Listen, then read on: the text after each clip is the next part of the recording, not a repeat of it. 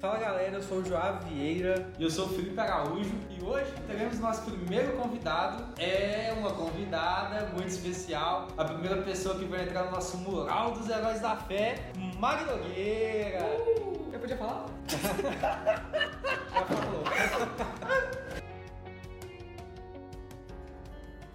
Então, a gente está hoje com a nossa primeira testemunha, nossa primeira convidada. E o nosso intuito aqui, então, é trazer pessoas. Mari é a nossa primeira convidada e ela vai contar um pouco da história dela. Mas espera aí, quem é Mari Nogueira? Quem é Mari Nogueira? Bom, eu sou jornalista, repórter, tenho 25 anos, moro em BH, mas não sou de BH, moro aqui há 6 anos, sou de Tiradentes. E, enfim, sou cristã, congrego com vocês aqui na Lagoinha Savassi e eu amo muito Jesus. Acho que é isso, isso me define. Acabou o podcast.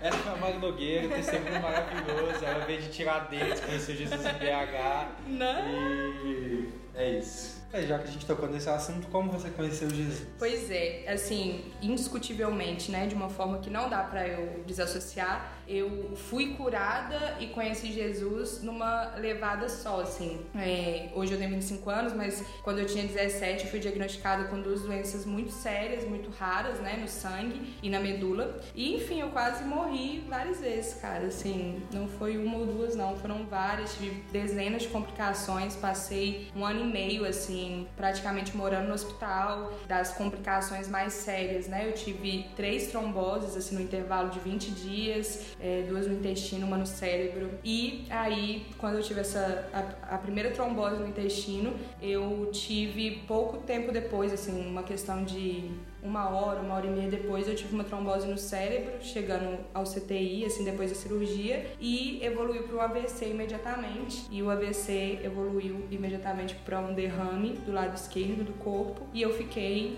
em coma por cinco dias. E eu era assim, eu fui criada numa, família muito católica, sou de uma cidade extremamente tradicional, muito histórica e onde a maioria das pessoas realmente são católicas. Então a, o meu contato com Deus sempre tinha sido mais por religião, não por causa da religião, pelo catolicismo, muito pelo contrário, mas por mim, assim. E eu vivi muito mais uma religião. E eu não acreditava muito em Deus, assim. Eu confesso que eu acreditava em várias coisas, eu acreditava no universo, eu acreditava em espíritos, acreditava. Eu acreditava em tudo, porque uma coisa eu sempre tive certeza durante todo o meu tratamento, esses três anos que foram muito difíceis, né? Que eu tá, praticamente morava no hospital, tomava sangue todos os dias. Esse período muito difícil eu sempre soube que eu não morreria por aquilo, mesmo as pessoas dizendo o contrário, assim. Mesmo o médico entregando um formulário de atestado de óbito para minha mãe preencher, mesmo as pessoas desistindo de estudar e de contribuir para o meu caso porque sabiam que eu ia morrer. Mesmo assim, eu sabia dentro de mim que eu não morreria por aquilo. E ali, hoje, eu olho para trás e vejo que foi meu primeiro momento de fé, ainda que eu não soubesse exatamente o que, que eu estava vivendo, né? E em quem eu estava crendo. E nesse AVC, né, nesse período de coma, eu não tive, assim, esse. Ah, você foi para um túnel, né? Viu uma luz no fim do túnel. Não aconteceu assim, não, mas eu, eu me recordo muito bem de que no momento que eu tive o AVC, eu tinha muito uma sensação que tava me dando banho de leito. Eu não sei se vocês sabem o que, que é, mas quando você fica muito tempo internado, você não pode se levantar, né? Você toma banho de leito, você não se levanta. Então as pessoas te viram um lado pro outro e vão te limpando, assim. E eu sabia que estavam me dando banho de leito, mas eu tava tão acostumada a tomar banho de leito que pra mim era normal. Só que aquele banho de leito foi muito diferente porque era como se tivesse muita água. Minha sensação é que estavam despejando, assim, é, muita água em mim. Era, sei lá, pegavam baldes e estavam despejando água em mim. E o mais louco é que tinha uns 10 15 enfermeiros, assim, era muita gente. E eu ficava, e eu lembro, eu lembro exatamente da convulsão, de, do que eu senti, de, de do descontrole, do meu corpo tremendo. E para mim eu só tava tomando banho de leito. Eu, assim, antes de, de ficar. Eu, eu fiquei em coma, mas eu tinha uns lapsos, assim, né, de realidade. Eu lembro de uma moça entrando no quarto e olhando pra uma prancheta e falando: Mariana, 18 anos, é, AVC na noite passada. E eu, beleza, eu lembro disso, mas não lembro nem o que aquilo provocou em mim. E uma, uma coisa que me incomodava muito nesse período foi que a luz ficou acesa todos os dias. Todos os dias a luz estava acesa. E eu lembro que nesse período todo a única coisa que eu conseguia pensar era: por que tinham tantas pessoas aqui? Por que estavam me dando banho de dileita, por que eu tive um AVC e por que a luz tá acesa. E depois, assim, de cinco dias, né, eu acordei. Gente, do nada mesmo, assim, eu, eu sei que o médico deixou minha mãe ficar 30 minutos por dia comigo no CTI, não é autorizado geralmente, né, mas ela tava em desespero e ele já tinha desacreditado, minha família toda já tinha vindo para tentar ficar três minutos lá dentro porque era para despedir, então todo mundo veio despedir de mim. E eu lembro que eu acordei, olhei para minha mãe, perguntei, olhei pra TV, vi uma TV, perguntei tinha, já tinha começado tal programa de TV, minha mãe ficou olhando pra minha cara, não entendendo nada, mas chorando, gritando, chamando todo mundo. E acordei, normal. Gente, eu não sentia nada de diferente, eu não tinha dor de cabeça, minhas pernas, meus braços, tudo mexiam normalmente. É, fiz vários exames naquele mesmo dia, mas não tive sequela nenhuma. A fisioterapeuta ficou um pouco desesperada porque eu queria ficar mexendo, eu tava muito bem. E eu lembro de chegar pra enfermeira e falar: moço, por que você estava me dando banho de leite aquela hora da noite, sabe? Tinha acabado de voltar de uma cirurgia. Ele falou, você está louca, não te dei banho de leite. Falei, foi sim você. E, nossa, moço, tinham aqui várias pessoas, né? Daí que tinha umas 10, uns 10 enfermeiros. Ela, ô minha filha, quem dera se eu tivesse 10 enfermeiros em todo o meu corpo clínico. Falei, não, mas pelo menos 10 tinha, porque tava lotado. Ele, não tinha não, Mariana. Eu falei, tinha, moço. Ele, eu estava aqui e só tinha eu. Eu falei, não, mas você tava me dando banho de leite sozinho. Ele, você não estava tomando banho de leite. Falei, ah, tá bom, né? E aí perguntei, falei, não, mas a luz, né, podia ter ficado apagada. E ele falou assim: Olha, a primeira coisa que a gente tem que fazer quando o paciente tem um AVC é apagar a luz do lugar inteiro. Esse lugar ficou um breu por sua causa. Então não tem como ter ficado acesa. Só que ali, para mim, podia ser várias coisas. E assim como as pessoas também falavam, né? Que podia ser várias coisas, podia ser espíritos e várias coisas. Assim, eu não tinha muita noção, mas eu sei que algo aconteceu. Isso eu sabia dentro de mim. E enfim, a, a vida seguiu. Eu entrei na faculdade com muito custo, assim, pela questão de, da saúde mesmo. Eu faltava muito, tinha tinha, ficava muito negligente com algumas coisas da escola, da faculdade, da escola, da faculdade, porque eu realmente não tinha estrutura, assim, eu tinha que tomar muita bolsa de sangue para conseguir sobreviver. Porque eu tava melhor, tava sem complicações, tava levando uma vida aparentemente normal, mas eu era a mesma pessoa com o mesmo diagnóstico e podendo ter alguma coisa muito grave a qualquer momento, assim. Então, enfim, a vida seguiu assim por mais quatro anos. Assim. E quando eu tava prestes a formar, ia formar em jornalismo, né? E eu sei lá, cara, eu, eu tive uma loucura assim na minha mente que eu decidi que eu tinha que ser atriz. É sério, pode rir. Eu, eu decidi que eu tinha que ser atriz. Para de rir. Para de rir calado. Pode, pode rir, pode rir. É, eu achei que eu tinha que ser atriz, porque eu tinha feito 12 anos de teatro e que, pô, tinha nascido pra. Eu olhava e falava, gente, todo mundo falava pra mim, isso é sua história de vida. Você tem que ter alguma coisa, algum propósito. E eu achava que o propósito era ser famosa. Então eu falei, deve querer ser atriz, porque a única coisa. Peraí, peraí, peraí, peraí, peraí. O propósito de querer ser famosa não tem outro personagem nessa história, não? Ah, lá vem aí, Jorge. Você quer falar do seu. Olha, gente, eu era fã da Cláudia Leite. ai, ai, não, não, não me envergonha, foi uma ótima época. Inclusive, importante falar, já que a gente tá falando aqui da novo de testemunhas, que a Cláudia, gente, foi a primeira pessoa que pregou pra mim na minha vida. Então, assim, independente do que você pense de Cláudia Leite, saiba que eu só parei pra prestar atenção, primeira vez quando alguém tava falando de Jesus comigo, porque ela falou né, conheci a Cláudia, assim, era fã dela, mas tive a oportunidade de conhecer em todo o meu tratamento, ela foi muito presente, assim, e na primeira vez que eu internei, né, ainda não tinha tido nenhuma das complicações, mas já sabia que eu tava com alguma coisa muito grave, ela me ligou e falou, olha, você tem uma luz pronta para brilhar. Você vai passar por várias coisas e provavelmente vai doer muito ainda, mas você precisa entender que isso tudo tá acontecendo porque Jesus tem um plano na sua vida. E aí ela falou, ela me chamava de Shaq na época, ela falou: "Shaq, você sabe que tem algo maior para acontecer?" E eu, uhum, não sabia nada.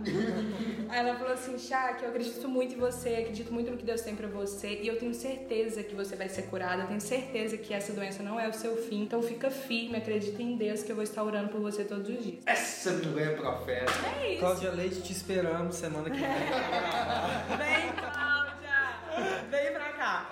e enfim, a Cláudia foi a primeira pessoa que entregou pra mim. E perfeita, né? Inclusive, aí tem esse gancho também muito importante falar. Eu, não, não por causa da Cláudia, né? Mas eu tinha um, um blog enquanto eu tava doente, porque das coisas principais que a doença fazia no meu corpo era diminuir minhas plaquetas. Então, as plaquetas, assim, se você tem plaqueta baixa, você corre um risco muito frequente de se machucar ou de qualquer coisa que você encoste, qualquer machucado besta se tornar uma hemorragia. Então, você tem que ter no mínimo 150 mil, eu tinha mil. Olha que beleza.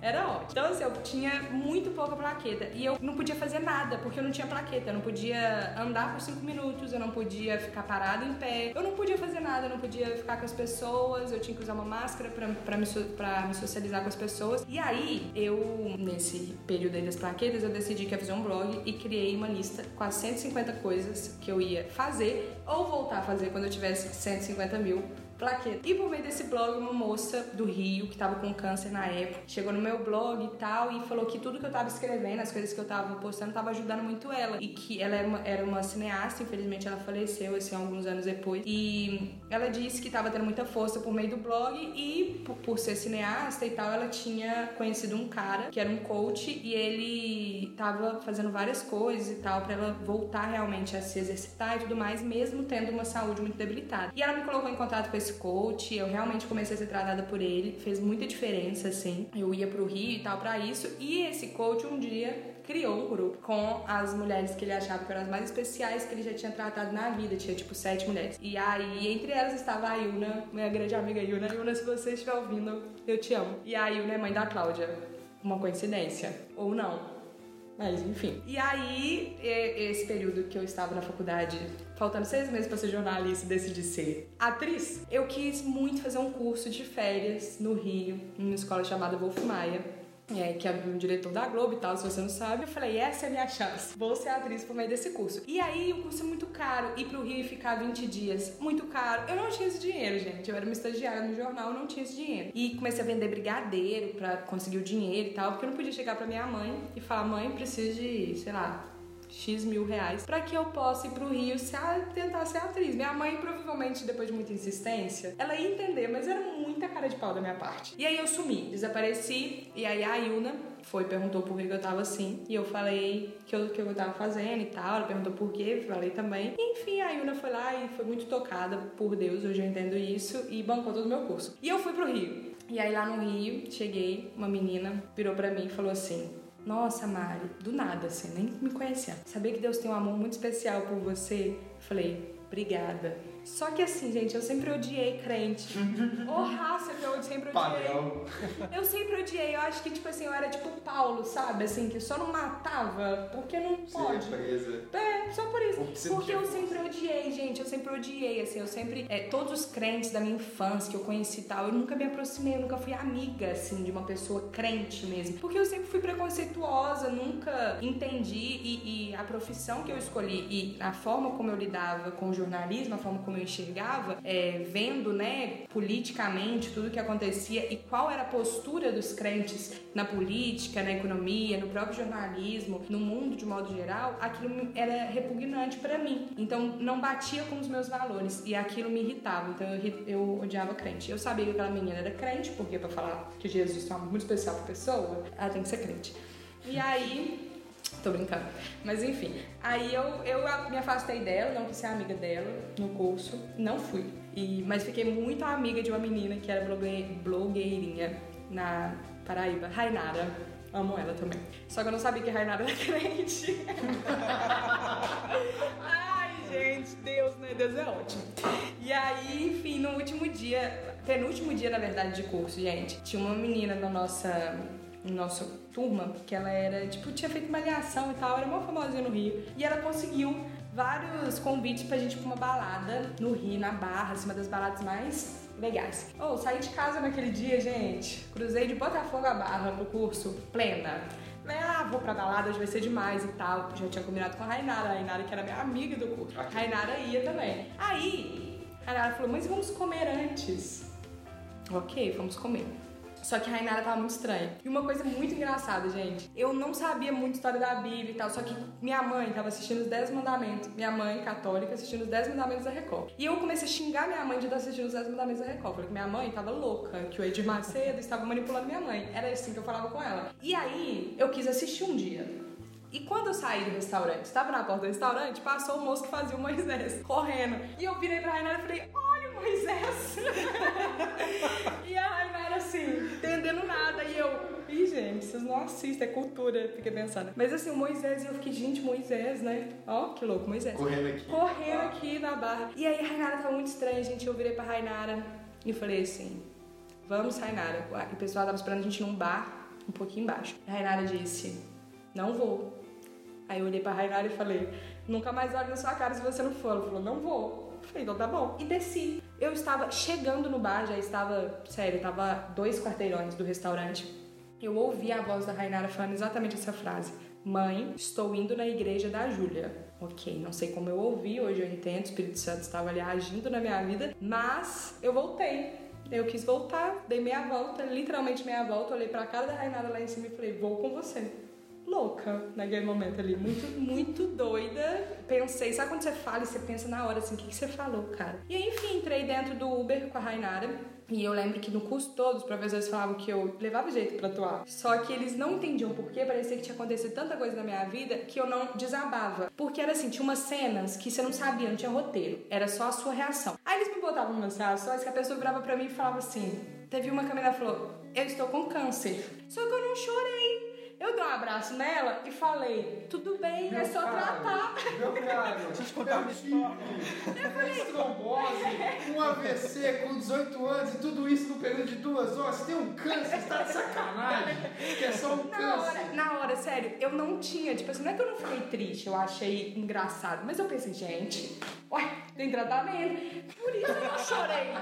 Por isso eu não chorei, sabe? Assim, porque eu, eu tava acostumada de virarem pra mim e falarem que eu não tinha tratamento. E por mais difícil, gente, o câncer é uma doença, nossa, muito cruel. Mas eu sabia que existia um tratamento. A minha reação naquele momento foi esse. Fica feliz que pelo menos tem uma esperança, sabe? Do tipo, tem um tratamento. É diferente do que foi comigo. Eu tinha uma esperança. E aí, Naquele momento, assim, é, que ela falou isso, ela falou: olha, você não desaba, você não chora. E aí, todos, todas as pessoas falavam a mesma coisa. E eu lembro de falar pra minha tia, que tava lá no Rio também, falar: nossa, tia, realmente, o povo ficou falando que eu não choro. Ela, mas não chora mesmo, não. Tudo que você passou na sua vida, eu nunca tive desabar. Gente, vou falar pra vocês, eu entrei naquele Uber com a Rainara. E eu desabei a chorar, não sabia porquê, mas eu chorava. Parecia assim, que eram uns todos os anos ali da minha vida que eu estava, os meus 22 anos de vida, chorando. E aí o motorista do Uber olhou pelo retrovisor e falou: Moça, como você chama? Eu falei: Mariana. Aí ele: Ah, é com você mesmo que eu preciso falar. Eu: Hum. Aí ele disse: Olha, Mariana. É, eu sabia que eu ia pegar essa corrida hoje. Não sei para onde eu tô te levando exatamente, mas eu sei que você veio pro Rio para ter um encontro com Jesus. Eu não sei exatamente qual é a sua fé, mas eu sei que você é resistente. Porque Deus me falou que você é resistente. E eu olhando assim pra ele, entendendo nada, né? Olhando pela outra pessoa chorando e Rainara chorando, não entendendo também. E ele falou assim: olha, você tem todas as suas ressalvas, né? Em relação ao cristianismo, em relação a cristãos. Mas eu preciso te falar que cristão, embora seja um seguidor de Jesus, cristão é imperfeito. Mas Deus não. Então, abre o seu coração, só isso que eu te peço hoje. Abre o seu coração, porque tem algo muito grande acontecendo na sua vida nessa noite. E eu, ok. Enfim, cheguei na igreja. Era a igreja da Júlia, que falou que Deus me amava no início eu ignorei ela.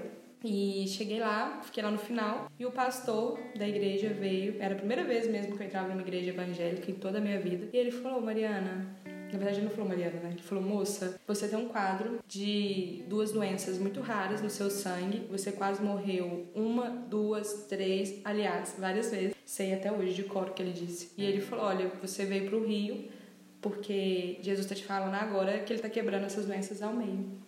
E assim foi. Eu tive aquela experiência, voltei para BH quando fiz meus exames. Meus exames tinham mudado completamente. Eu tinha um exame de uma pessoa normal, assim. Tinham 143 mil plaquetas. Eu só tinha chegado a 25 mil. ah, né? Tava demais. E eu lembro que eu vi no trabalho, assim, no estágio, aquele exame, eu abri no computador. E lembro de descer, assim, pro banheiro. Eu me ajoelhei mesmo, era um banheiro bem pequeno, assim. Fechei a porta, eu chorando, chorando muito. Eu falei, Deus, se você existe, se você tá me ouvindo e se você é capaz de fazer isso, por favor, me direciona, porque eu não sei se eu acredito. E naquele mesmo dia, assim, eu passei de ônibus na Contorno, vi a Igreja Batista da Savassi na época. Fiquei com aquilo, entrei no Google pra ir na Igreja Batista da Savassi, achei a Lagoinha Savassi. Entrei e na hora do apelo eu aceitei Jesus. E foi muito louco, muito incrível. E desde então, enfim, o que Deus fez tem sido cada vez maior. Esse é o meu testemunho. é assim que eu conheci Jesus. Olha só. Foi assim que eu fui curada, tá vendo? Curada, conhecendo Jesus, foi tudo junto, assim, ó. Jesus veio, a cura veio, tudo veio, foi perfeito. Como você enxerga a cura de Deus na sua vida e tudo que ele fez em se mostrar para você, para embasar sua fé para você começar a viver essa caminhada nova? Olha, eu me sinto amada totalmente, assim. Isso para mim é o, é o maior reflexo do amor de Deus pela minha vida e é o que mais me move a falar sobre ele, porque isso me dá cada vez mais certeza e convicção de que Deus se importa tanto com a gente, Deus ama tanto a todos nós, sabe? Que ele quer tanto estar perto da gente, assim. E, e a gente negligencia isso muito. Eu passei muitos anos da minha vida sem conhecer Jesus e eu poderia ter passado muitos outros. Eu poderia, inclusive, ter morrido sem conhecer Jesus, sabe? Mas a misericórdia dele é tão grande que ele tinha um propósito, ele tinha um propósito dele. E eu sei que Deus não vem chutar na porta, né? Deus não, não é assim. Então eu ainda não tinha tido uma oportunidade de dizer sim a ele. E eu acho que o que ele fez foi nada mais do que me dar a oportunidade de falar, sabe? De aceitar mudar minha vida e de aceitar quem que tinha feito aquilo. Então, eu era muito resistente, uma pessoa muito dura, com o coração muito endurecido para as coisas de Deus, é, com uma muito cética então eu acredito que acima de tudo assim, eu precisava disso. Algumas pessoas não vão precisar, né? Algumas pessoas vêm de uma outra forma, assim, você não precisa. E hoje eu entendo que eu precisei vir por algo sobrenatural, mas todos os dias eu preciso me, eu preciso permanecer e eu preciso me manter ali por algo que é simples, que é simplesmente me chegar até Jesus, assim. Eu precisei de uma forma sobrenatural, mas eu não preciso que todos os dias, embora o sobrenatural esteja disponível, eu não preciso que Deus faça uma mágica, né? Todos os dias me provando algo. Mas todos os dias, quando eu olho para os olhos de Jesus, tem algo sobrenatural acontecendo na minha vida. Então é isso, assim, acho cada dia é valioso. O mais importante para mim é perceber isso, assim. A gente não, não vai ter volta, sabe? O dia de hoje a gente não sabe o que vai acontecer amanhã, assim. Então por que, que a gente corre tanto, né? E adia tanto estar com Jesus. Então meu testemunho, antes de ele ser um testemunho para as pessoas, ele é um testemunho para mim. E eu tenho que me lembrar dele todos os dias para que eu saiba da onde eu saí e foque mesmo, assim, para onde eu tô indo. Que é pra glória, que é para Deus. Amém.